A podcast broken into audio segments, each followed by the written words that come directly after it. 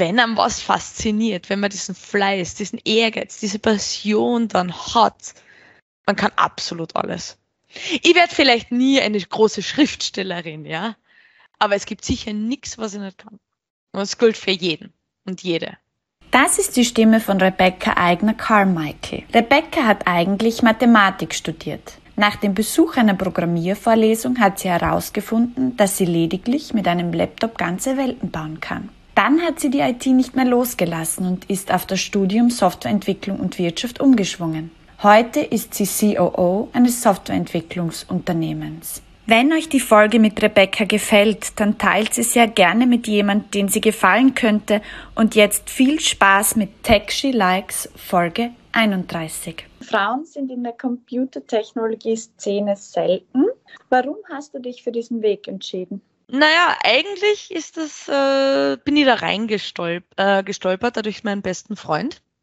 Und zwar war es so, ich habe ich hab mich immer für Naturwissenschaften interessiert. Also das war klar, weil ich Sprachen eben nicht gut kennen habe. Also das, das war nicht meine Welt, das habe ich nicht verstanden.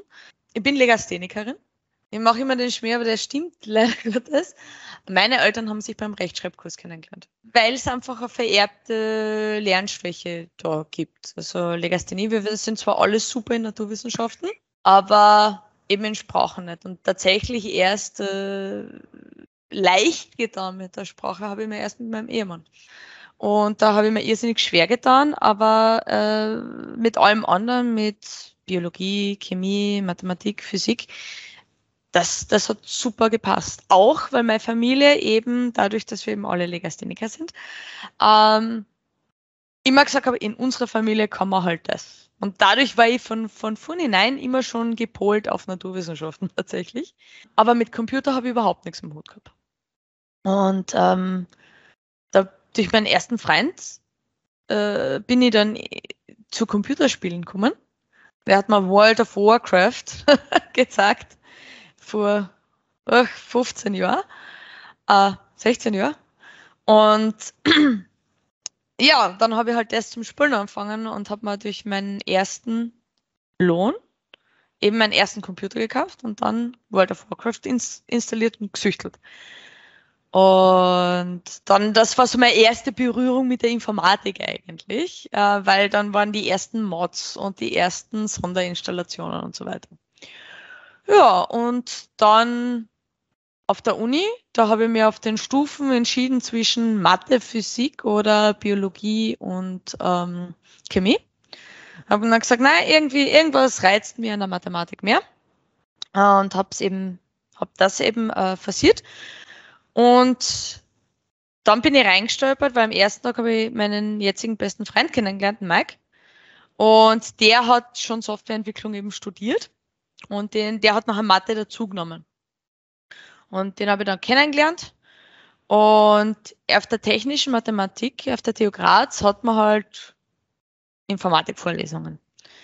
Und da ist, da war halt diese Faszination, okay, ich kann eine Welt erschaffen und ich brauche nur meinen Rechner. Ich kann alles machen, was ich will. Alles ist nur meinem Kopf, das, mein Kopf ist die Grenze und sonst gar nichts. Und das hat mich so fasziniert, dass ich gesagt habe, scheiß auf Physik, rein in die Informatik. Und dann bin ich bicken geblieben. das war tatsächlich die erste Vorlesung. Und ich bin davon nie wieder weggekommen. Sehr spannend. Ihr habt kürzlich einen Artikel gelesen und in dem, in dem, Artikel ist gestanden, dass die ersten tausend Tage entscheidend sind, ob man sich später für Naturwissenschaften interessiert oder nicht. Mhm. Würdest du dem zustimmen? Ja, die ersten tausend Tage von was? Von meinem Leben oder vom Studium oder? Von, vom Leben. Vom Leben. Ah, ja, also bei uns war es halt, es, es, es fängt total früh an. Und bei mir in der Familie war es tatsächlich so, dass es keine Frage gegeben hat, ob wir das kennen. Aber das war dieser Bias tatsächlich.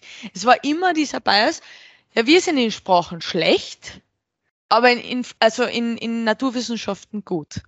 Und darum war es für mich nie ein Zweifel. Alles, was mit Technik zu tun gehabt hat, ist mir immer leicht gefallen, weil es mir die Leute gesagt haben.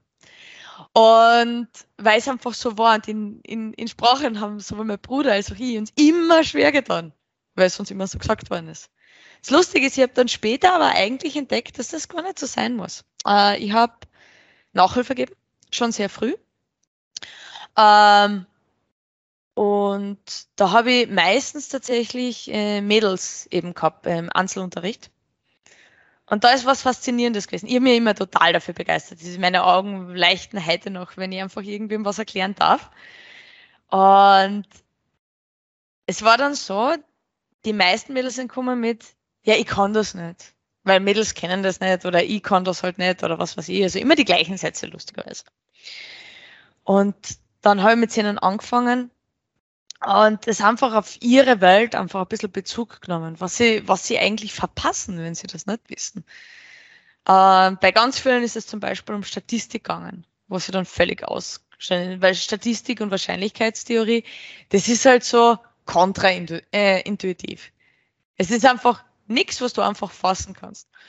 Und wenn ich noch einfach die Zeitung hergenommen habe und Wahlen hergenommen habe zum Beispiel, meine, heute wäre es halt Corona, meine Güte. Und da sie ihnen erklärt hat, an was sie da eigentlich denken müssen und wie man sie da äh, verarschen kann oder wie sie das selber eben rein interpretieren können oder wie sie mehr dadurch lernen können. Es hat bei Kahn lang gedauert, waren die alle Klassenbeste. Es liegt aber nicht an mir als Lehrerin, sondern es war dann plötzlich einfach die Faszination für das Fach da, das Interesse für das Fach da.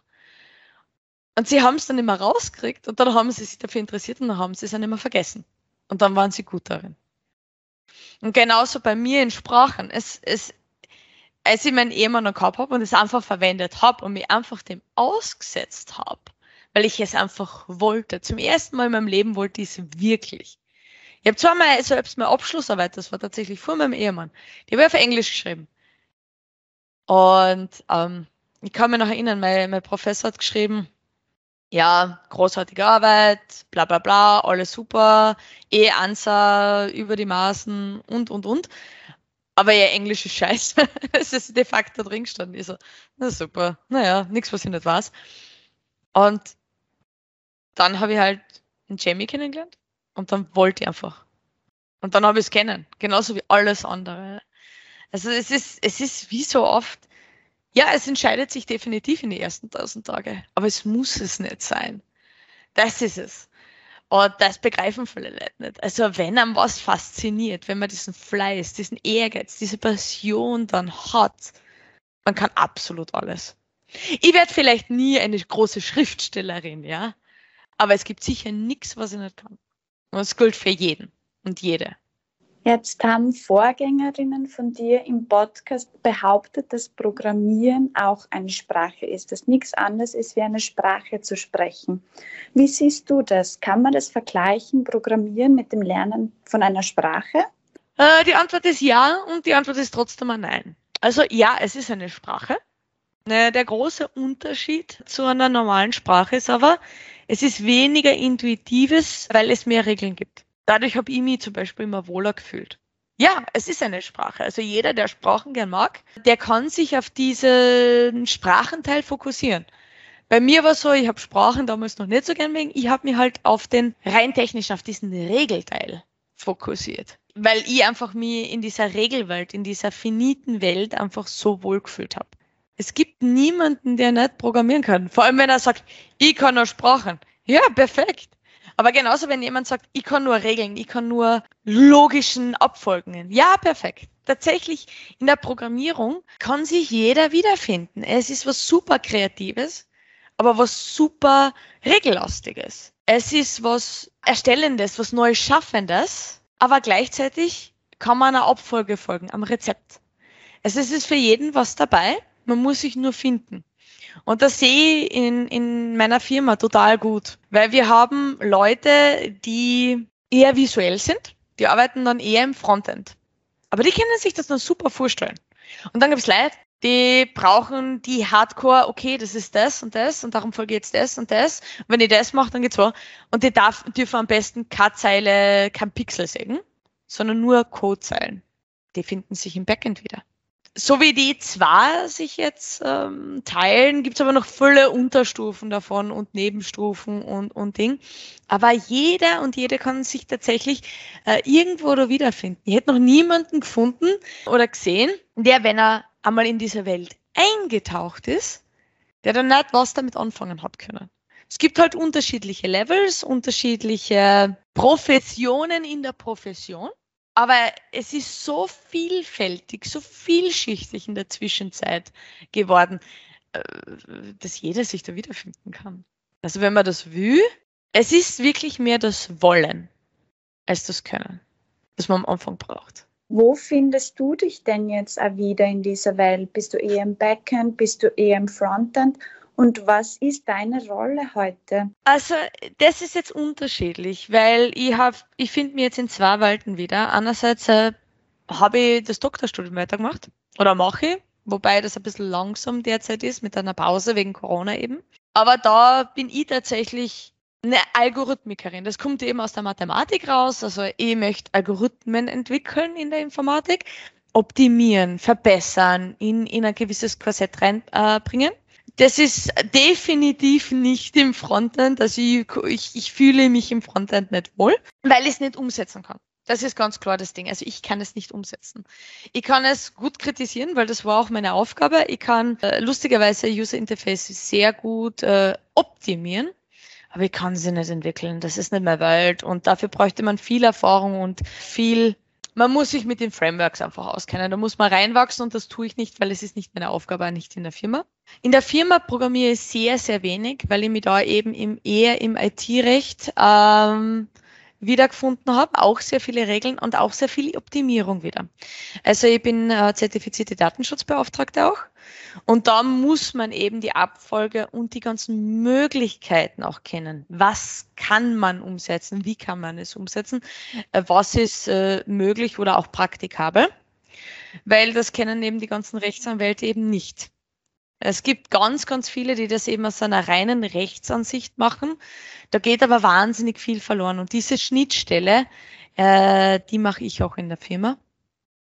Also bei mir ist es halt dieses, dieses Duale. Also einerseits dieses Recht und andererseits ist es dieses, diese algorithmische Entwicklung. Und das sind so meine zwei Hauptthematiken eigentlich heutzutage. Auch ganz, ganz viel Übersetzungsarbeit heute noch. Ähm, dadurch, dass ich Mathematik und äh, Informatik eben, also äh, Softwareentwicklung, Wirtschaft eben gemacht habe, bin ich heute auch sehr viel übersetzend tätig. Einerseits für Kunden, andererseits für Zuarbeiten aus dem Rechtsbereich. Andererseits äh, haben wir auch sehr viele Mathematikerinnen und Mathematiker, die jetzt mit den Quereinsteigern, das ist alles so ein bisschen Übersetzungstätigkeit. Also ich bin so ein bisschen ein Hybride, so ein bisschen ein Vogel weil mir das ertaugt. Ich möchte jeden Tag was Neues lernen, jeden Tag äh, was Neues machen und da, da kommen einfach ganz viele Fäden zusammen.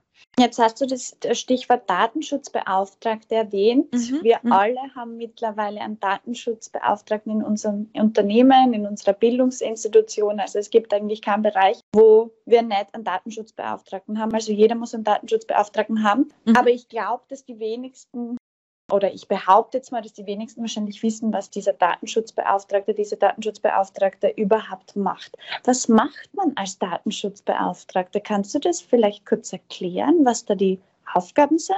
Sehr gerne. Es ist tatsächlich sehr vielfältig, weil auf der einen Seite ist es ja ein bisschen ein Kontrolleur, Kontrolleurin, die einfach mal schaut, naja, macht man sich überhaupt Gedanken im Unternehmen drum? Ja?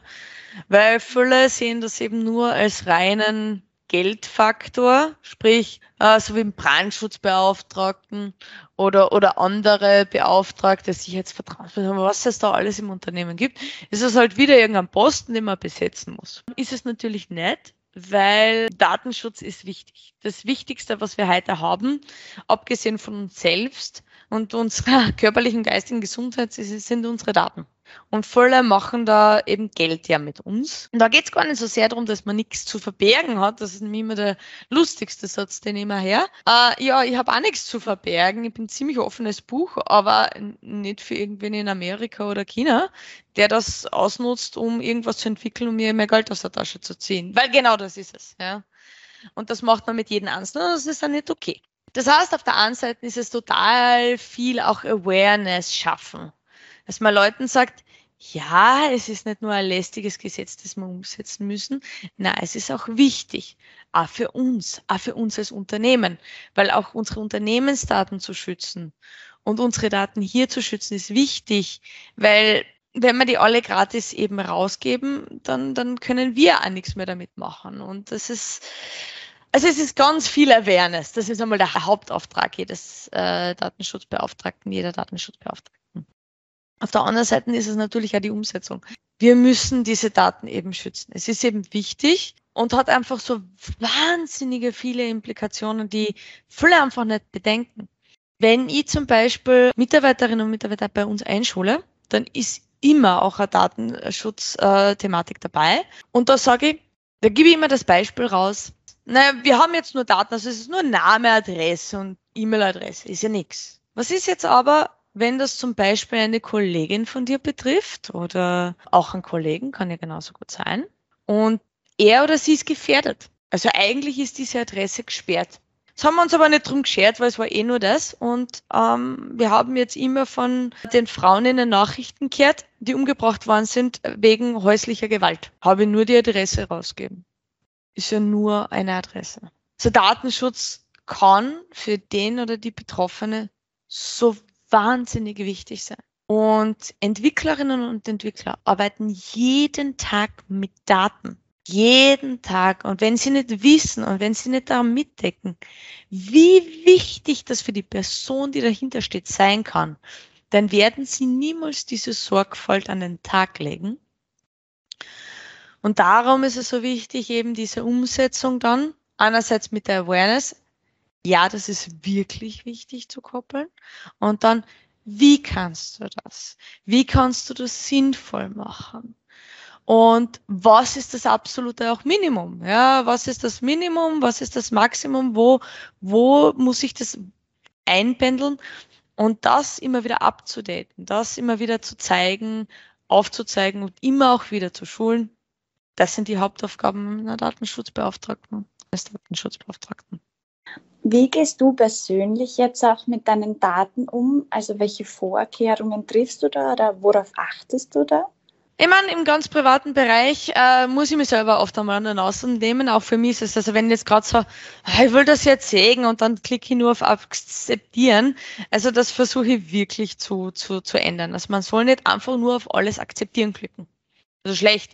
Tatsächlich ist das teilweise sogar schlechter als vor ähm, der Datenschutzgrundverordnung, weil ähm, wir damit sogar noch viel mehr hergeben. Weil wir einfach sagen, ja, ja, du darfst alles mit den Daten. Also nein, bitte nicht. Ja. Das ist ganz wichtig. Und das zweite ist, ich überlege schon, wo meine Adresse zum Beispiel hergibt. Ähm, weil es muss nicht jeder alles von mir wissen. Es gibt Daten, die braucht nicht jeder braucht meine Adresse, nicht jeder braucht meine Schuhgröße, nicht jeder braucht meine Unterwäschengröße. Das braucht nicht jeder. Also wirklich nur das hergeben, was man wirklich muss. Und das dritte ist einfach, wenn da draufsteht, ja, und ich, und dann gebe ich meine Daten noch all meinen Kollegen und wir dürfen sowieso alles damit machen. Nein, also ich streiche wirklich aktiv Sachen raus. Und ähm, ich habe auch gewisse Kundenkarten nicht. Ja, und gewisse Sachen verwende ich nicht. Und ich gebe auch gewisse Sachen nicht her. Also zum Beispiel, ähm, Leute wissen ja gar nicht, was man mit Daten alles machen kann. Äh, super lustiges Beispiel ist Facebook. Nur über die Likes kann man zum Beispiel bestimmen, ob sich deine Eltern scheiden haben lassen mit einer gewissen Wahrscheinlichkeit natürlich immer nur. Aber äh, vor dem 22. oder nach dem 22. Geburtstag, so irgendwas war das. Und Facebook verkauft diese Information. Genauso wie die Post früher eben deine wahrscheinliche politische Gesinnung verkauft hat. Das mag ich nicht. Das will ich nicht. Warum sollte das okay sein? Also da aktiv einschränken, teilweise auch löschen. Profile einfach löschen, wenn ich sie nicht mehr verwende, löschen. Solche Sachen durchaus, ja. Jetzt hast du ja vorher schon gesagt, du erklärst jemandem sehr gerne Dinge und es ist irrsinnig spannend, dir zuzuhören, wenn du eben Dinge erklärst, wie zum Beispiel Danke. den Datenschutzbeauftragten oder die Datenschutzbeauftragte. Warum bist du eigentlich keine Lehrerin geworden? Vor allem jetzt, wo Informatiklehrende, Informatikdidaktikerinnen so gefragt und so gesucht sind oder gesucht sein sollten. Tatsächlich habe ich mir das immer wieder als so, als so, so, so gedankliches Backup im, im, im, Ding, äh, im Kopf gehabt. Ich mache es total gern und ich habe es äh, eben, ich habe in der Schule einmal kurz Physik unterrichtet für ein paar, paar Einheiten. Ich habe eben immer Nachhilfe unterrichtet, also durchaus, ich mache das gern und würde das ja wieder machen. Aber die Aufgabe, die ich hier in meiner Firma habe, ist einfach, äh, darin bin ich reingewachsen und die ist mir auch einfach auch super wichtig da mache ich das Gleiche halt für meine Mitarbeiterinnen und Mitarbeiter. Also ich glaube, ich bilde sehr oft aus, erkläre sehr oft. Also eine meiner großen Tätigkeiten in der Firma ist durchaus auch Sachen weitergehen. Also wir zum Beispiel in der Firma, eigentlich ich mit meinem äh, Assistenten, mit Anulf, bilden auch die Leute ständig aus. Auch äh, mein bester Freund, also Mike, ist äh, Teilhaber der Firma. Und wir bilden ständig Leute aus. Äh, und der Mike macht das in der Informatik, äh, ich mache das eben im, im Datenschutz. Ich mache das aber auch für unsere Mitarbeiterinnen und Mitarbeiter in ganz äh, einfachen Themen auch. Also jetzt nehme ich raus Arbeitnehmerveranlagung, eigene Rechte, was ist ein Betriebsrat, solche Dinge, tatsächlich. Weil ich einfach wichtig finde, ähm, dass sie sich ja persönlich bei uns weiterbilden können. Und ich glaube, das ist ein großer USB, den viele Firmen eben nicht anbieten. Und das mache ich irrsinnig gern. Also das Lehrende habe ich eigentlich nie ganz aufgegeben. Ich habe es nur umgeschiftet. Und das, ich glaube nicht, dass ich das rauskriege äh, aus meiner Identität.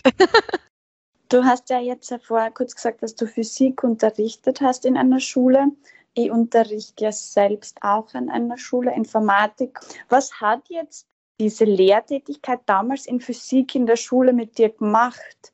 Hast du da irgendwas erkannt, was du vorher eigentlich nicht, wusstest, dass ähm, es der Fall ist in Bildungsinstitutionen oder wo du behauptet hast, ja, da ist ja alles scheiße und Lehrer sind schlecht ausgebildet und am Ende des Tages hast du festgestellt, hm, eigentlich ist der Lehrendenjob doch ein recht harter Job. Hm, ich meine, es ist jetzt schwierig. Man muss dazu sagen, also meine Mutter war Religionslehrerin jetzt abgesehen, dass Religion wieder was anderes ist äh, und Volksschule auch wieder was ganz anderes ist, war es für mich so, dass ich mir nicht anmaßen will, irgendeinen anderen Beruf wirklich zu judgen. Also ich möchte nicht sagen, äh, ich beurteile etwas, ohne es ganz selbst gemacht zu haben. Ich habe ja eben in, in, in, also wo ich Physik eben auf der Schule und als Nachhilfelehrerin unterrichtet habe, eben nur Einheiten äh, unterrichtet. Also zum Beispiel in der Schule war es eben damals die Radioaktivität, da, da wollte mich einfach auch ein Lehrer fördern.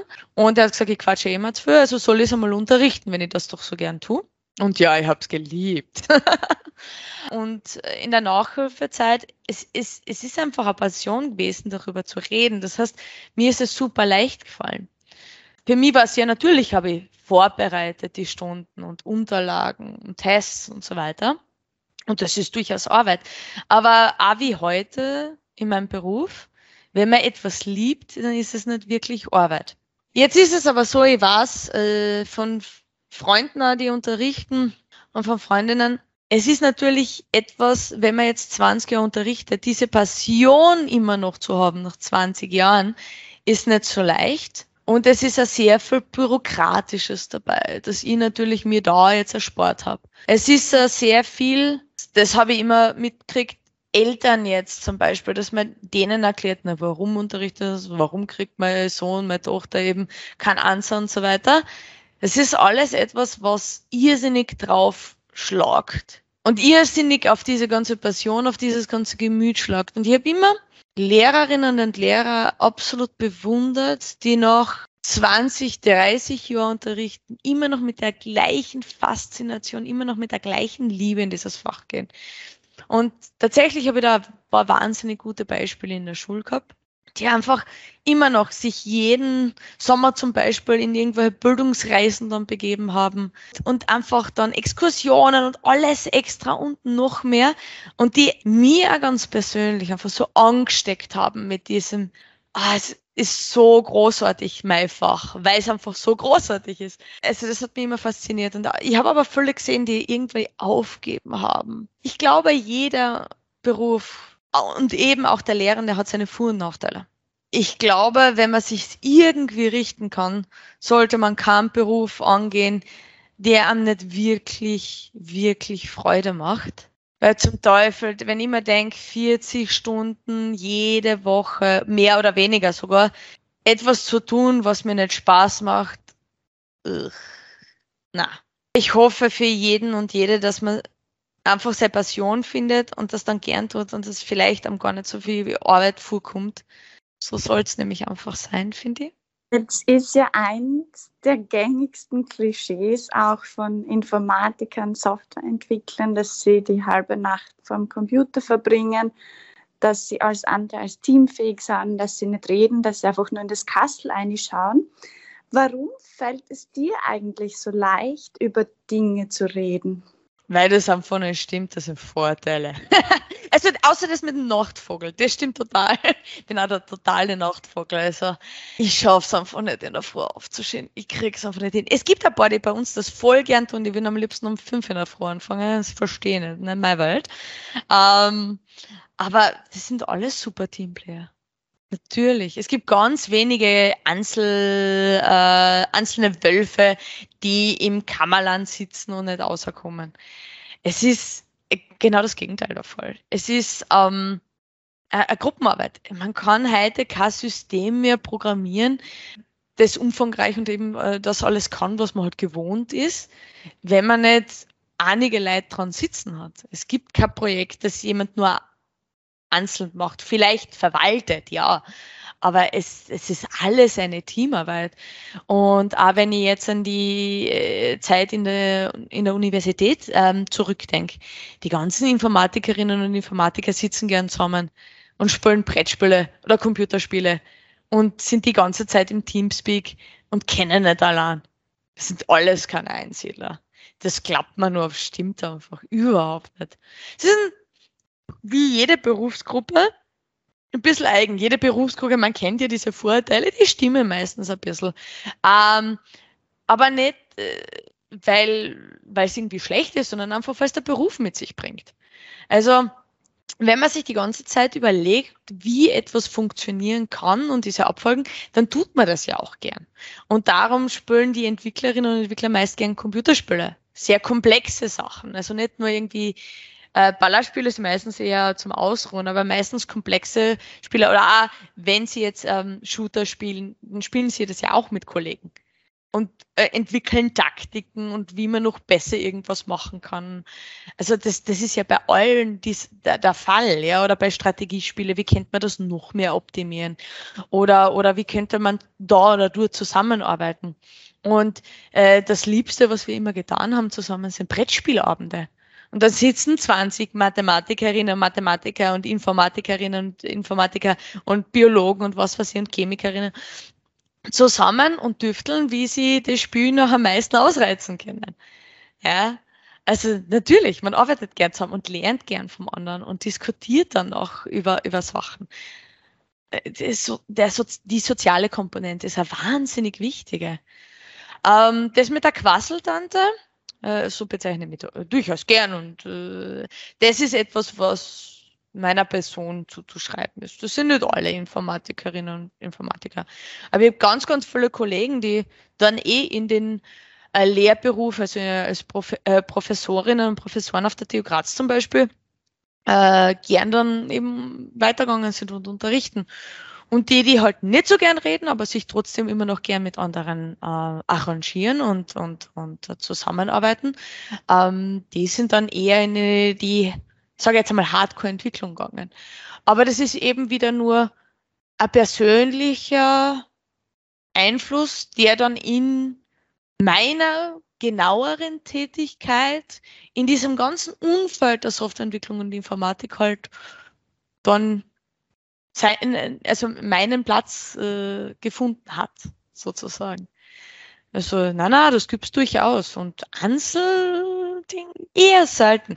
Ich kenne schon ein paar dieser klassischen, aber die tüfteln dann eher, aber äh, es ist, es ist tatsächlich nicht die, es ist nicht die Gros Leute, ne? überhaupt nicht. Warum halten sich diese Stereotypen dann Informatik nach wie vor?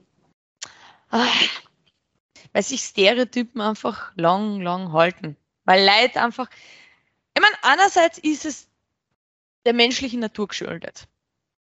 Die menschliche Natur arbeitet ja und lernt ja in Mustern, Patterns. Und es ist einfach für uns so viel leichter, wenn man mit diesen Stereotypen und mit diesen Mustern weiterarbeitet. Das ist, das ist die menschliche Natur.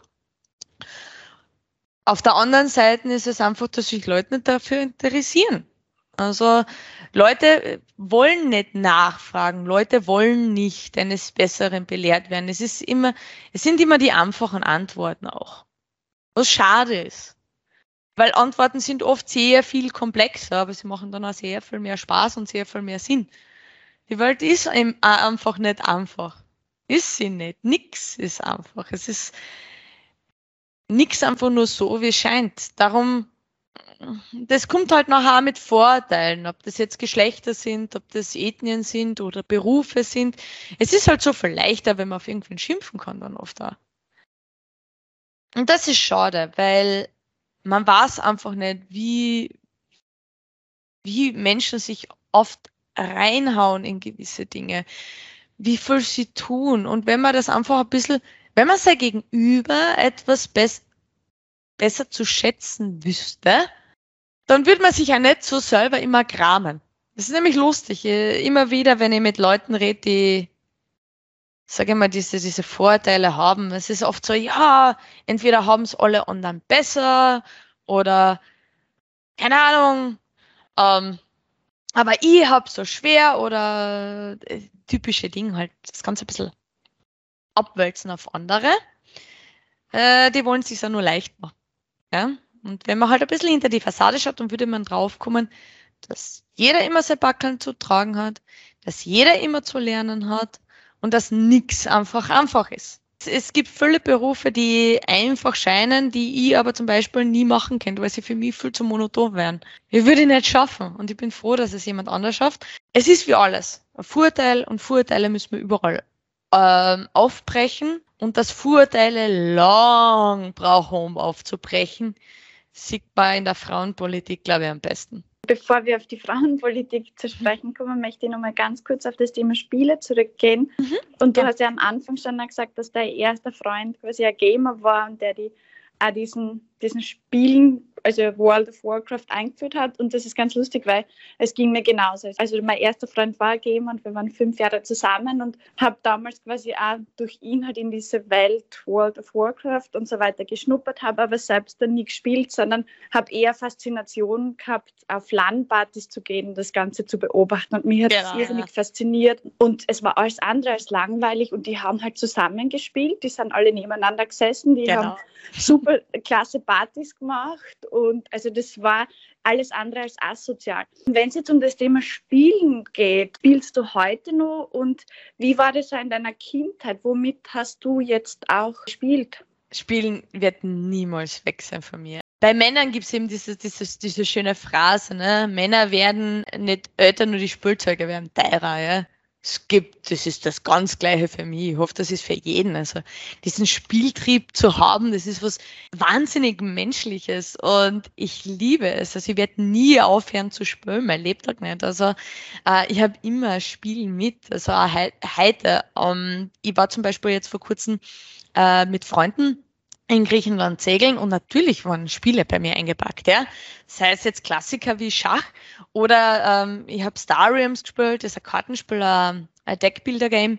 Ich liebe es und das wird niemals aufhören. Jeden Abend äh, beruhige ich meinen, meinen Kopf mit eben Kartenspiele oder, oder so, so einfachen Rätselspielen. Ähm, das fängt bei Sudoku an und hört bei einfachen Spielerspielen auf. Also das, das, ich könnte Spiele nicht aus meiner Welt rausnehmen, das, das wäre nicht ich. Also ich bin total verspielt. Und das brauche ich ja, das brauche ich für meinen Kopf und, und, und tue es irrsinnig gern als Kind habe ich einmal gern gespielt. Äh, meine Eltern waren jetzt nicht so versiert in, in jetzt äh, Hardcore-Brettspiele, aber wir haben eben die Klassiker gehabt, also Monopoly, Mensch, ärgere dich nie und so weiter. Und ich habe halt immer gern noch mehr gespielt. Also ich weiß, als Kind habe ich jedes, jedes äh, Spiel auseinandergehetzt und bin da eben ewig lang gesessen und habe versucht, die besten Strategien draus zu äh, finden hab dann auch immer viel gewonnen, bin eine wahnsinnig schlechte Gewinnerin und Verliererin, leider Gottes. Also so gern haben, glaube ich, meine Eltern nicht mit mir gespielt. Um, ähm, aber ja, also alles, ich habe immer gern gerätselt um, und habe es auseinandergenommen. Also das, das, war schon immer nachher, wo ich halt in die Welt der Computerspiele eingetaucht bin mit ja, 14. Es, es war einfach nur, oh wow, noch eine ganze Welt dazu.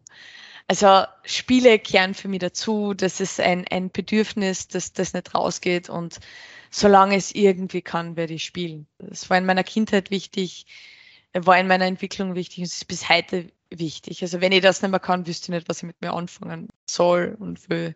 Und ähm, mein, mein Ehemann und all meine Freunde zu spielen gehört einfach dazu. Diese Faszination wird mir nie loslassen bis hin zur Game Theory in der Mathematik. Also das alles ist, ist so eine wahnsinnige Welt, haltet einfach so fit äh, und, und lasst dann so viel lernen, ohne dass es Lernen ist. Also ich glaube, äh, wenn die Schule äh, ein bisschen mehr äh, von diesem Spieletrieb auch mit einbauen könnte und würde, wenn sich so viele Kinder so viel leichter tun.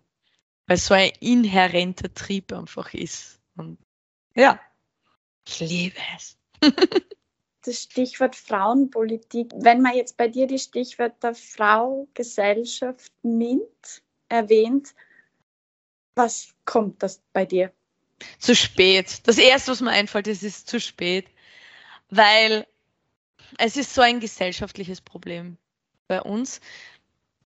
Und das ist mir eigentlich erst sehr spät klar geworden, erfüllt erst mit meinem Ehemann eben. Ja, mein Ehemann ist Engländer. Und wenn wir so, wir beide sind sehr politisch interessiert. Nicht, wir sind beide jetzt keine Politiker, aber beide eben politisch interessiert. Und Frauenpolitik äh, ist immer ein wahnsinnig wichtiges Thema. Auch Männerpolitik tatsächlich. Also generell einfach Genderpolitik. Und was einem da auffällt, ist einfach wie groß die Unterschiede zwischen verschiedenen Kulturen sind. Man würde meinen, Engländer und Österreicher sind jetzt nicht so füreinander, sind wir doch alles Europäer. Zwar nicht mehr EU, aber zumindest Europäer und Europäerinnen. Aber was es ausmacht, wenn gläserne Decken endlich durchbrochen werden, wenn in der Gesellschaft das einfach schon ein bisschen festgesetzt ist, das ist unglaublich. Und da merkt man eben, dass Großbritannien bei der Gleichstellung Platz 4 ist und Österreich auch nicht 20 ist schon, schon brutaler Unterschied. Und das merke ich jetzt, wo ich halt eine Familie dort habe. Und wie Frauen sich einfach so viel mehr zutrauen dort, weil, weil es einfach so ist. Und wo es viel weniger darum gefragt wird, was, du bist in, in der Informatik. Den Satz habe ich in England noch nie gehört. Nicht ein einziges Mal. Und das lässt mich schon ein bisschen, wo mein Ehemann sagt zu mir, ich möchte mein Kind nicht in, also wenn es ein Mädchen ist, gar nicht so gerne in Österreich äh, erziehen oder in die Schule gehen lassen, weil es so eingeschränkt wirkt in seiner Denkweise. Das hat mir schon zum Denken gegeben.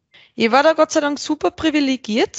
Nicht, weil ich eine reiche Familie gehabt habe. Ich bin in einer Arbeiterfamilie groß geworden tatsächlich. Aber in meiner Familie war ich tatsächlich, ähm, ich war nicht die Prinzessin, aber ich war, ich war das Mädchen, das alles kann. Es war nie mir geistig irgendwas vorgeschrieben. Und ich habe so oft erlebt, wie anderen Mädels einfach irgendwie, du bist ein Mädel, du kannst halt nicht so gut Mathematik. Und ich bin daneben gesessen und ich so, bin ein, ich bin ein Eigner, ich kann nur Mathematik. Und das war aber meine Familie, die mir das beigebracht hat. Und darum habe ich ja gesagt am Anfang, es ist zu spät. Es fängt in der Familie an. Tatsächlich tun wir es uns unseren Mädels an in der Familie, dass wir sie mit diesen Vorurteilen und vorgefestigten Meinungen beschränken. Wir beschränken sie in den Familien als Kleinkinder eben. Und gar nicht so sehr dann Gesellschaft. Die Gesellschaft festigt es dann nur mehr. Und wenn ich halt dann für, für Mädchen jetzt nachher in, in meiner Umgebung eben schau und für die Mädels dann äh, irgendein Spielzeug einkaufen will. Und ich sehe dann nur diese Kästen. Also ähm, wenn man für einen Bursch irgendwas ist, also so ein Spielzeugkasten mit, oh, entdecke die Physik oder entdecke da Dinosaurier oder entdecke da irgendwas. Es sind nur Burschen drauf. Wenn man da was für Mädchen sucht, dann ist es die Zauber mit dem Unicorn Glitzer Scheiße, sage ich jetzt einmal. Und da sage ich jetzt Scheiße, weil es mich so anfuckt. Ja, ich weiß, es ist eine harte Sprache da, aber es fuckt mich an, dass ich mal entweder habe ich dieses rosa Glitzerzeugs oder es gibt nichts. Das kann's doch nicht sein, Entschuldigung, im 21. Jahrhundert. Wir sprechen von Mint und dann sagen wir alles, was wir unseren Mädchen sagen, ist, ist äh, rosa Unicorn Glitter. Und es ist so furchtbar. Und jetzt sehe meine Großnichte, ist immer schwer, also die Nichte meines Ehemannes, die Adeline, die wächst eben auf, ist ein Mädchen, vier Jahre, und sie ist von dem nicht ebenso eingerannt. Die hat kaum rosa Spielzeug, sondern sie hat, also sie liebt auch Dinosaurier und geht auf Expeditionen und weil dort das einfach schon nicht mehr so in den Spielzeugläden ist. Und sie greift nicht zum rosa Zeugs, weil sie es nicht tut, weil sie empfindet Dinosaurier und das Sonnensystem und Mathe viel interessanter. Einfach von sich aus. Und sie ist nicht beschränkt. Ja, sie könnte auch die Puppe angreifen, sie mag es nur nicht. Und sie wird alle Möglichkeiten offen haben. Aber ein Mädchen, das von Anfang an nur die Barbie kriegt und nur das Rosa und wo nicht erklärt wird, weil das ein wissenschaftlicher Effekt wird, weil irgendwas funktioniert, sondern das ist die Magie, ja, haben wir wieder ein Mädchen eine, einen kreativen Kopf fast verloren. Und dann in der Volksschule wird ja teilweise dann auch noch das nachher gefestigt mit, ja, ja, bist ein Mädchen, wenn eine Mathe dir schwer tust, ist das völlig normal eigentlich jede Lehrerin und jeder Lehrer, der das sagt, gehört. Und dann wundern wir uns, weil wir mit 18 mit diesen ganzen MINT, Frauen, Fit IT-Programmen keine Frauen in die IT kriegen. Wirklich? Dann wundern wir uns. Ähm, ja, selbst schuld ist die Antwort. Ich habe eine Cousine, die hat, die Tochter ist mittlerweile zwölf und mhm. sie hat sich unglaublich bemüht, ihre Tochter hm, genderneutral zu erziehen und mhm. ich weiß noch, ich kann mich noch an ihre Worte erinnern, wie sie gesagt hat, jetzt habe ich alles dafür getan, jetzt ist sie in den Kindergarten, in die Schule gekommen und auf einmal steht sie total auf Roda, Rosa und will zu Fasching nur mehr als Prinzessin gehen. Warst ja, du auch als Prinzessin verkleidet? Ähm, ich muss überlegen. Also tatsächlich, ich habe, ich weiß, ich habe ähm, Barbies gekriegt das weiß ich. Ich weiß aber, dass ich meinem Bruder immer die, die äh, Matchbox-Autos weggenommen habe. Also hm, ein bisschen äh, diverser. Ich weiß, also als Prinzessin, glaube ich, habe ich mich nie verkleidet tatsächlich. ich weiß, ich war mal Punk. Punk war cool. Frag mich nicht warum. Goff war super cool. Ah, ich habe Goffs geliebt. Super witzig. Was ich geliebt habe äh, als Ding, aber äh, als, als, als Mädchen, und da, da war Rosa durchaus auch dabei, war Sailor Moon. Aber ich habe auch Harry Potter geliebt. Aber ich habe Harry Potter und Sailor Moon bis heute übrigens, also ich habe Sammlungen davon und ich bin absolut stolz drauf, weil warum nicht? Ähm, habe ich ja deswegen mögen, weil es eben verschiedene Charaktere, weil es weibliche Hauptcharakterinnen gegeben hat. Bei Sailor Moon, ja, der Hauptcharakter war gar nicht so interessant, sondern die Sailor Mars, weil sie super stark war und Vorgänge gequatscht hat. Und die Amy, das war die Sailor Merkur, weil sie super intelligent war. Und das war keine Frage, es war einfach so. Und bei Harry Potter war es halt die Hermine Granger, ne? Äh, die einfach auch die klügste in der Schule war. Und die wollte genauso sein die klügste in der Schule. Das war mein Ding. Nicht die hübscheste, die klügste. Das mit hübsch habe ich probiert, äh, da bin ich furchtbar fehlgeschlagen. Äh, das mit dem Schminken habe ich nicht auf die Reihe gekriegt. Das habe ich mit 28 dann gelernt. Ich wollte den Skill dann irgendwann lernen. Dann habe ich es einmal gelernt das war dann ganz praktisch und ja, das war es dann auch wieder, weil äh, ich könnte es mir nicht jeden Tag in der Früh, das, das darf ich einfach nicht schaffen, das ist nicht in meinem Bild drin. Ich glaube nicht, dass man es Mädels verbieten sollten, als Prinzessin zu gehen, wenn sie das denn wirklich wollen und wirklich rosa wollen. Wieso nicht? Also ein nettes rosa T-Shirt oder so weiter ist ja nichts Schlechtes per se. Mein Problem ist, dass wir aktuell einfach gar nicht die, eben diese, wir kriegen es eingetrichtert, dass wir es wollen. Also wir wollen es nicht, weil wir es wirklich wollen, sondern weil es uns eingetrichtert wird, dass wir als Mädels halt so sein sollten. Und ich wollte eigentlich kein Mädel sein. Also das, das hat mich nicht interessiert, weil tatsächlich habe ich da ein bisschen schlechte Erfahrungen äh, gemacht, weil ich bin in kurzer Zeit in Musikhauptschule gegangen, ganz, ganz kurz, eineinhalb Jahr. Und da waren alle Mädels nur interessiert in, in eben Schminke und Labello und Rosa. Und mir hat das abgeschreckt damals.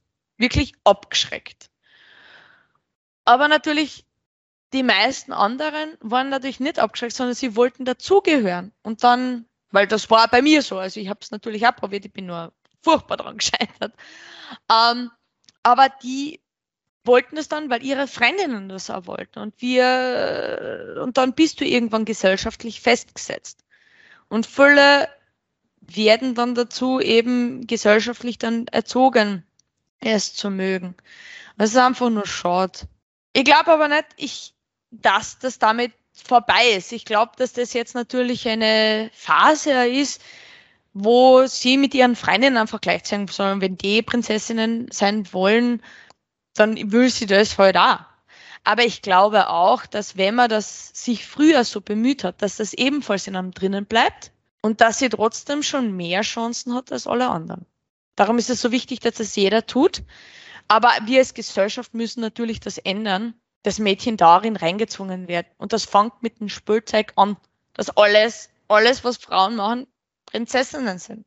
Warum sind das nicht Astronautinnen oder Ärztinnen oder Künstlerinnen oder Informatikerinnen oder sonst was. Und dann haben wir als Gesellschaft auch eine Verantwortung und da müssen wir alle tragen, wenn wir sowas sehen. Und wenn Mike äh, Mädel in den ersten Jahren rosa Spielzeug äh, kriegt, dann wird es verbrannt. Aber sicher auch noch. Weil in Österreich muss man halt leider aktiv dagegen arbeiten. Was haltest du jetzt davon, dass die Tech She Likes Website rosa ist? Jetzt muss ja ich dazu sagen, dass ich eigentlich alles andere als ein rosa-Fan ist. Ich hasse eigentlich rosa. ich würde ja gar nichts rosa anziehen, aber trotzdem habe ich die Tech She Likes Website, trotzdem hat sie das rosa drin. Ich weiß ehrlich gesagt nicht einmal warum. Ja, das ist eben genau dieses Ding. Es ist einfach, weil wir eben so aufgewachsen sind, passiert das einfach. Es ist, es ist, es passiert einfach. Ich mag auch kein Rosa. Ich meine, ich habe ein paar rosa Sachen, weil es in dem Passus halt passt. Also, weil Selamon, das, der Hauptfigur, hat halt voll rosa dabei. Aber ich selber habe zwei, drei Sachen, die rosa Einflüsse haben. Also ich selber habe rosa nie mögen. Ich fange jetzt an, ein bisschen mehr rosa in mein Leben zuzulassen, aber weil ich es halt erst so aktiv abgelehnt habe. Aber ja, rosa ist nicht mein Lieblingsfarbe. Mein Lieblingsfarbe ist purple. Also violett. Das einfach cool ist. Oder schwarz. Auf jeden Fall, ja, es, ich sag da ganz ehrlich, es ist wahrscheinlich genauso wie du, wenn du an Mädel denkst, wir sind so biased und für Mädels muss die Website rosa sein, weil wir glauben, dass sie das anzieht. Tun sie aber nicht. Das tun wir nicht damit. Also, wenn man sie eben nicht so gesellschaftlich erzieht oder nicht so reinlässt, dann merkt man, dass die Mädels genauso gern grün oder braun oder blau oder rot. Alles andere haben, aber rosa ist halt irgendeine Farbe, so wie jeder andere auch. Und wenn du es nicht magst, würde es einfach ändern. Also mir geht es so wie dir, ich habe rosa immer sehr abgelehnt. Ich finde, ich lasse es jetzt, es geht ein bisschen besser, was das Zulassen betrifft. Mittlerweile finde ich die Website visuell nicht so schlecht. Insofern mag ich es eigentlich ungern ändern, weil es mir eigentlich visuell anspricht, unabhängig davon, dass ich das Rosa jetzt gar nicht so mit rosa Frau in Verbindung brechen möchte, sondern weil ich es einfach eigentlich sehr elegant finde. So geht es mir oft auch, aber das, was damit immer passiert ist, dass wir uns ja selber ausgrenzen, finde ich, als Frauen. Und das ist eigentlich der Schade, was passiert, weil Männer fühlen sich dann, aha, das ist rosa, das ist weiblich und fühlen sich ja gar nicht mehr welcome und es sollte aber diese Verbindung sein, dass sich auch Männer für diese Frauenthemen interessieren. Und das ist ein ganz, ganz wichtiger Zugang. Weil im Endeffekt können wir nur diese Gleichheit erreichen, wenn es was völlig Natürliches und Normales ist. Bei den unterschwelligen Angeboten ist es ab und zu ganz gut, weil dann Frauen dann reinschauen. Also bei so Kampagnen oder so weiter finde ich es nicht schlecht. Aber vor allem bei diesen langfristigen Dingen, wo, ja. wo ich vielleicht einmal einen Mann eben auch mit mhm. reinziehen will, finde ich es kontraproduktiv. Es gibt ja auch viele, ich sage jetzt einmal ein bisschen weiblichere Männer, äh, was jetzt bitte ein, ein absolut positives, also es ist ein Kompliment eindeutig. Und, und die tun sich ja auch leichter. Es tun sich ja alle leichter. Ich meine, ich habe einen, einen ja. jemanden kennengelernt, der ist äh, Kindergärtner. Und es war für ihn so schwer, da gescheit Fuß zu fassen. Und das finde ich so schade. Weil die kleinen Jungs das ja auch brauchen, dass sie halt die andere Seite ein bisschen sagen können. Es ist einfach dieses ganze Gender auseinander dividieren ist so scheiße. Es ist so unglaublich, ja. ja. Die Männer haben es sogar noch schwierig. Also das hat auch eine Frau im Podcast gesagt, das ich super gefunden, was sie gesagt hat, dass mhm. eigentlich ja die Männer davon profitieren, weil die Männer haben es noch viel, viel schwieriger, was diese ganzen Stereotypen und Vorurteile betrifft. Da muss ich jetzt schon recht geben. Also ja, eh. Und das ist also das merke ich tatsächlich in Großbritannien mehr als in Österreich. Also dort ist es halt so, Frauen sind schon ziemlich gleichberechtigt, aber, äh, aber äh, die Männer sind noch benachteiligt. Also da ist es jetzt auch schon, dass man halt schon in diese Gegenrichtung ziehen muss. Ja, es ist natürlich noch nicht perfekt. Ja, also wir wissen, es gibt immer noch Lohnunterschiede. Es gibt immer noch vor allem bei der Kinderbetreuung, das ist auch noch ein Riesenproblem. Das fällt aber mehr mit dem Welfare State zusammen. Ich habe jetzt letztens mit einem geredet, der ist Professor von der Uni. Der hat halt äh, Scheidung durchgemacht und einfach, dass er da den Zuspruch kriegt, dass er seine Kinder sehen kann. Ich meine, das darf so nicht sein. Ich meine, der Vater ist genauso ja. wichtig wie die Mutter. Das ist auch in Österreich nach wie vor ja, so. Also genau. auf der anderen Seite wollen wir als Frauen, dass die Männer halt mitmachen und mittun. Auf der anderen Seite schirmen wir es so schnell es dann irgendwie geht. Wenn es um Streitereien geht, den Riegel vor und sagen, nein, nein, ähm, da ist jetzt dein Platz nicht mehr. Also da, da genau, fahren wir zum Teil zweigleisig, was nicht okay ist. Also da muss genau. man schon fair bleiben. Mhm. Genau so ist es. Und dadurch tun wir uns wieder selber weh, weil wenn wir sie auf der einen Seite ausschließen, wie wollen wir sie auf der anderen Seite reinkriegen? Ich will nicht, dass man mir die Tiere aufhaltet. Ja, ich will, ich lass mir, ich habe mir ja nie von, von Leuten wirklich einladen lassen. Nur wenn ich die Leute auch einladen habe dürfen. Also wenn ich jetzt, also, als ich noch gedatet habe. Und das fängt bei diesen Kleinigkeiten an. Bei größeren Sachen, die jetzt vom Staat kommen, sage ich halt, ja, ich gehe schon Militär, kein Thema. Aber dann werden die Männer bei, der, äh, bei den Frauen daheim hucken müssen, wenn sie ein Kind haben. Da müssen die Regeln richtig geschafft werden. Nur wenn das eine kommt, kann dann das andere kommen. Aber im privaten Bereich mhm. muss man beides sehen. Wenn ich will, dass man mich so behandelt, dann muss ich auch anders behandeln. Was du jetzt gesagt hast, mit Männern auszuschließen, das, die Erfahrung habe ich auch gemacht. Ich habe tatsächlich die mhm. Rückmeldung von einem Mann gekriegt, der sich die Website dann angeschaut hat. Für mich war das ganz klar, das ist nichts für mich, da sollte ich eigentlich nicht weiterschauen. So ist da es. habe ich nichts verloren drauf. Eben, und das, und das ist eigentlich genau kontraproduktiv. Und das, an das denken wir nicht, weil wir äh, sagen halt Frauen-Empowerment. Ja, natürlich. Aber wenn wir Männer nicht an, in, äh, ins Boot holen, dann wird das niemals normal, weil wir ja dagegen arbeiten müssen. Das müssen und sollen wir nicht, sondern es soll einfach sein, wir arbeiten zusammen. Gleichberechtigung heißt, dass es normal ist, dass man nimmer drüber nachdenken muss, ob es ein Mann oder eine Frau ist.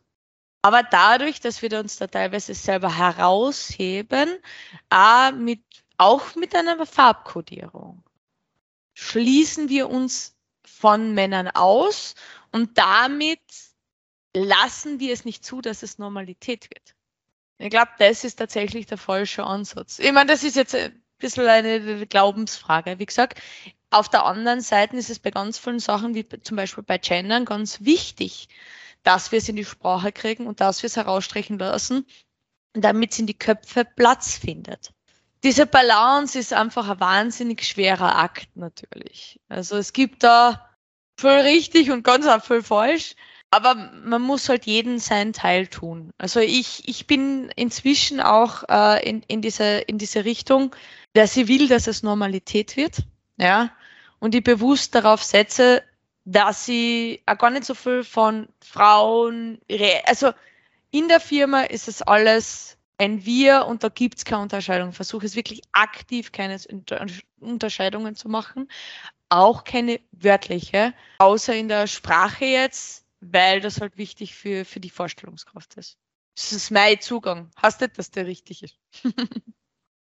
ich möchte mal ganz kurz auf Großbritannien zu sprechen zu kommen. Mhm. Und zwar ist es, ist man ja in Großbritannien auch zu der Einsicht gekommen, dass Vorurteile nicht nur nervig sind, sondern dass sie ja richtig Schaden anrichten können. Ja, ja. Und ähm, deshalb hat man ein Verbot gegen Werbung mit Vorurteile eingeführt, weil man ja. sagt, dass die Werbung natürlich beeinflusst und prägt und so auch die Vorstellung von der Welt. Und wenn sie eben Vorurteile zeigt, dann bleiben die ja sehr leicht in den Köpfen hängen und so wird Geschlechtergerechtigkeit verhindert. Genau. Findest du, dass auch da die österreichische Politik eingreifen sollte? Ja, also ich meine, es ganz viele Sachen müssen von der Politik kommen, weil sie sonst äh, sich nicht ganz durchsetzen können. Weil Idioten wird es immer geben. Ja, aber es muss von der Politik kommen, dass gewisse Grundrahmen und Grundbedingungen einfach vorherrschen. Das heißt zum Beispiel, dass Religion nichts im, im Standardleben, im normalen Leben äh, Einfluss nimmt, weil Religion ist ein wichtiger Faktor, der gegen äh, ähm, Geschlechtergerechtigkeit einfach arbeitet. Inhärent, weil sie sagen, ja, das macht einen Unterschied. Naja, hm, dann kann man das und äh, darf es halt einfach nicht.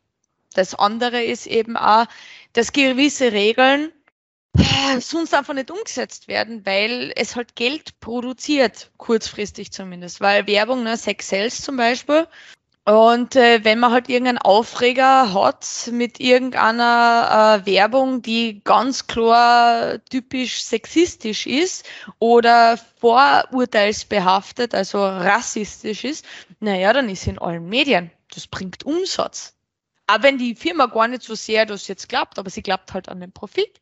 Das muss man verhindern, aktiv, weil sonst da wird sie es machen. Ähm, also ja, es gibt ganz viele Dinge, die einfach von der Politik vorgegeben werden müssen, damit sich etwas ändern kann. Und die Politik hat auch diesen Role Model Effekt. Also die müssen Vorbilder sein. Das darf gar nicht anders sein. Darum äh, ist es äh, wichtig, dass, dass in der Politik eben dort da eben die Ministerinnen da sind, in allen äh, Ministerien, dass man eben sieht, wenn man reinschaut, dass es genug Frauen gibt. Das, das, das ist ihre Aufgabe im 21. Jahrhundert. Das, das muss sie tun. Und wenn sie das nicht tut, äh, dann repräsentiert sie offensichtlich nicht die Leute. Weil 50 Prozent sind zum Teufel nochmal Frauen, sogar mehr. Ja? Und das ist ja Aufgabe. Und ja, Gesetze gehören da dazu. Ende. Und nur wenn wir das, wenn das auch von oben kommt und auch von, von der Gesellschaft, dass man aktiv auch dafür arbeitet, dass sie zum Teufel ihren Job machen, äh, nur dann wird sich langfristig auch was ändern können. Ganz klar. Was haltest du jetzt auch von mehr Vorbilder zu haben, mehr Vorbilder in der Werbung zu haben, mehr Vorbilder in der Gesellschaft zu haben, mehr Vorbilder in der Politik zu haben? Ganz wichtig. Da braucht man, es ist, es ist so, ich habe ja einige Quereinsteigerinnen in der Firma. Also alle Entwicklerinnen äh, bei uns äh, sind, äh, außer ich, äh, sind Quereinsteigerinnen in den Beruf. Es ist leider Gottes so, also wo ich zum Beispiel noch äh, in der Informatik war, in der Softwareentwicklung sind es eh mehr, aber in der Informatik schon waren wir drei Prozent Frauen. Tja. Man findet einfach keine Frauen. Es sind alles Quereinsteigerinnen. Und die braucht man. Und die sind wichtig, weil ja, es wird tagtäglich wahnsinnig viel Geld verbrannt, weil wir nicht in gemischten Teams arbeiten. Dabei zeigt die Wissenschaft äh, und, und, und, Studien ganz klar gemischte, diverse Teams, also Geschlechter, Ethnien, alles zusammen, ja, sind so wichtig, damit gute Produkte herauskommen, damit äh, gute Arbeit, damit effektiv Arbeit geleistet wird. Also die Unternehmen, die das nicht tun, verbrennen Geld. Selber schuld. Ja, sie haben es verdient, dass sie Geld verbrennen. Ähm, und für alle anderen, die eben nicht Geld verbrennen wollen, sondern gute Arbeit für alle leisten wollen, für die Mitarbeiterinnen und für die Kunden, Kundinnen, ja, die brauchen ein diverses Team. Und darum muss man aktiv schauen, dass man Leid kriegt. Ich, ich habe eher hohe Frauenquote, ich bin vorbei fast am Drittel inzwischen Zeit. Und das in einem IT-Unternehmen. Aber ich arbeite aktiv so viel davon. Und nur durch solche Initiativen kommt man auf überhaupt solche Quoten. Ja? Und die braucht man. Und alles andere ist Geld verbrennen. Wie gesagt, die können ja sagen, na, wir brauchen keine Quote. Ja, bitte. Verbrennt Geld selber. Eierkaffee. Äh, na, also das ist absolut wichtig. Wir müssen jetzt halt, dadurch, dass es noch nicht in der Gesellschaft angekommen ist, dadurch, dass die Kinder immer noch nicht damit aufwachsen, müssen wir halt selber dagegen arbeiten. Und ja, es ist auch für einen persönlich wichtig. Also als Kind war tatsächlich bei mir Marie Curie, so blöd das klingt, eines meiner größten Vorbilder. Und dann klammert man sich halt an die. Und dann in der, in der Uni-Zeit äh, habe ich die Maria Eichelseder kennengelernt äh, und äh, sie ist bis heute eines meiner größten Vorbilder. Erste Frau eigentlich, äh, die Superspecies-Präsident ist, auf der TU Graz eben geschafft hat, eben in der Informatik. Sie ist Kryptografin, sie, also sie ist auch Professorin auf der TU Graz und sie ist so inspirierend und so klug und so ein netter Mensch. Und ja, sowas ist wichtig, auch für mich. Ja und war es für mich. Und äh, sie hat sicher auch ihre Vorbilder äh, gehabt, ihre weiblichen. Und ja, die werden auch für meine Kinder und für alle anderen Kinder wichtig sein. Und die muss man vom Vorhang holen, weil es einfach so ist. Und weil es einfach so viel leichter ist, äh, wenn man äh, so jemanden kennt, äh, weil es einfach so inspirierend ist. Und man einfach weiß, es geht. Und wenn es nur eine einzige ist, dann kämpft man halt. Und äh, ich denke immer wieder Frauen, wenn ich halt ähm, höre, weil ich habe äh, die Firma gegründet mit drei Kollegen. Und wenn ich dann her, dass eine HP-Chefin oder so äh, eben eine Chefin ist, dann bestärkt mir das auch. Ja, und, äh, und jeder ist einfach wichtig für den Vorhang zu holen, damit man noch mehr Mädels einfach auch diesen Weg ein bisschen erleichtert und die ein oder andere mehr dann reinkriegt. Und das ist auch wichtig für, für unsere Gesellschaft, weil unsere Gesellschaft dadurch eine bessere wird. Und äh, es dann die Gesellschaften, die Gleichberechtigung und weniger Vorteile auch, auch ähm, äh, bei Ethnien etc. hat, die sind die, wo die Leute glücklicher sind, wo die Leute mehr Geld haben, auch die Ärmsten. Und jeder und jede muss, und die sichersten auch, wo sich keiner, auch wenn er reich ist, äh, überlegen muss, er kann ich auf die Straßen gehen. Und darum muss es in unser aller Interesse liegen, gerechtere Welt zu machen. Und das fängt bei der Frauenpolitik definitiv an ob ich da nicht ja. widersprechen muss, aber ja. du hast ja, du hast gemischte Teams gesagt, du hast mhm. ja selbst ähm, interkulturelle Beziehungen, machst Erfahrungen, hast zwar selbst mhm. die Unterschiede mhm. sind jetzt nicht so riesig zwischen Österreichern und Engländern, aber sie sind durchaus da. Mhm. Ich habe ähm, dasselbe Programm wie du, nur nochmal mit ja, mit keinem Engländer, sondern mit einem Brasilianer. Mm, und ja. äh, in Brasilien oder von Brasilien wissen wir, dass die Gesellschaft ethisch komplett bunt ist. Das Thema Kriminalität ist aber trotzdem ein Thema. Aber jetzt ist es natürlich dieses Thema Mix, Mix und Match und auch jetzt im Privaten. Es ist schon eine große Herausforderung. Und oh ja. Ich, also ich muss sagen, manchmal denke ich mir schon, warum habe ich mir das angetan? es ist natürlich, man lernt unglaublich viel, man lernt in einer Schnelle, in der es einfach un gar nicht möglich wäre, sonst zu lernen, aber es ist nicht leicht. Was würdest du jetzt Menschen oder Teams mitgeben, Leuten mitgeben, die eben jetzt auch diese Erfahrungen noch nie gemacht haben, nicht machen können, weil sie im persönlichen Umfeld jetzt eigentlich mit wenig anderen Menschen aus unterschiedlichen Ländern zu tun haben und jetzt vielleicht dann nicht unbedingt eine interkulturelle Beziehung haben, sondern halt mit dem Nachbarn oder der Nachbarin von nebenan verheiratet sind. Was, was kann man denen mitgeben? Also erst einmal finde ich es total lustig, äh, Brasilien, weil äh, Trauzeuge von meinem Ehemann ist Brasilianer. und äh, was ich da immer mitgekriegt habe, tatsächlich ist äh, dass, dass eben die Frauenpolitik äh, oder die ja, Frauen es ganz schwer haben in, in Brasilien. Und das ist halt auch ein wichtiger Faktor und natürlich die Politik. Natürlich, also da äh, kommen viele, viele Sachen zusammen. Und was es halt überhaupt nicht ist, ist gleichberechtigt zwischen Arm und Reich. Abgesehen davon ist es so, ich denke mir das ab und so und ich hab, hätte mir nie gedacht, dass es teilweise so viele Missverständnisse gibt zwischen zwei europäischen Kulturen. Es ist so absurd. Und das hätte ich, das hätte ich niemals gedacht. Ich habe gedacht, Europa ist ja, ich meine, Kleinigkeiten. Und ich hätte nie gedacht, wie sehr es meinen Horizont einfach erweitert und bereichert. Was, was ich einfach Neues gelernt habe, weil Perspektiven wieder mit reingekriegt habe. Bei meinem Ehemann ist es auch noch einmal brutal äh, stark, weil er arbeitet in der, in der UNO und jetzt gerade ähm, für äh, Afghanistan. Mit was man da, mit was man da auch für Problemen in Kontakt kommt, in Berührung kommt, das ist irre. Man lernt einfach so viel.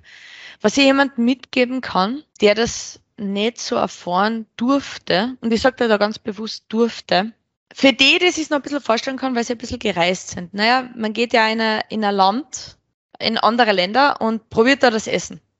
Also ich koche total gerne darum, ich nehme das jetzt als Vergleich her. Und es bereichert dann schon enorm und macht dann mal Freude, wenn man eine komplett andere Küche kennenlernt, ob es die französische, die griechische, die japanische, ist vollkommen egal.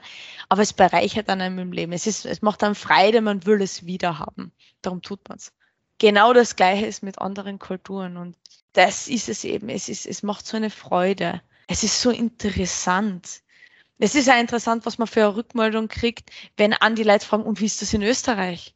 Und du kannst über Thailand erzählen und dann lernst du was anderes. Das ist so eine neue Welt. Das ist wie wenn du das beste Buch, das Lieblingsbuch, das du jemals gelesen hast, das dir einfach weitertragt und dir dein ganzes Leben lang begleitet und dir einen neuen Horizont eröffnet. Genauso ist es, wenn man eine neue Kultur verstehen lernt, eine neue Sprache lernt, ja. Und das ist so süß wie das beste neue Dessert, das man probiert, ja. Aber man soll sich vor dem nicht verschließen weil jede Kultur hat etwas Neues, was Bereichendes. Ja, es gibt da manche, die sind uns noch ortfremd und da wollen wir gewisse Sachen, Werte vielleicht nicht übernehmen.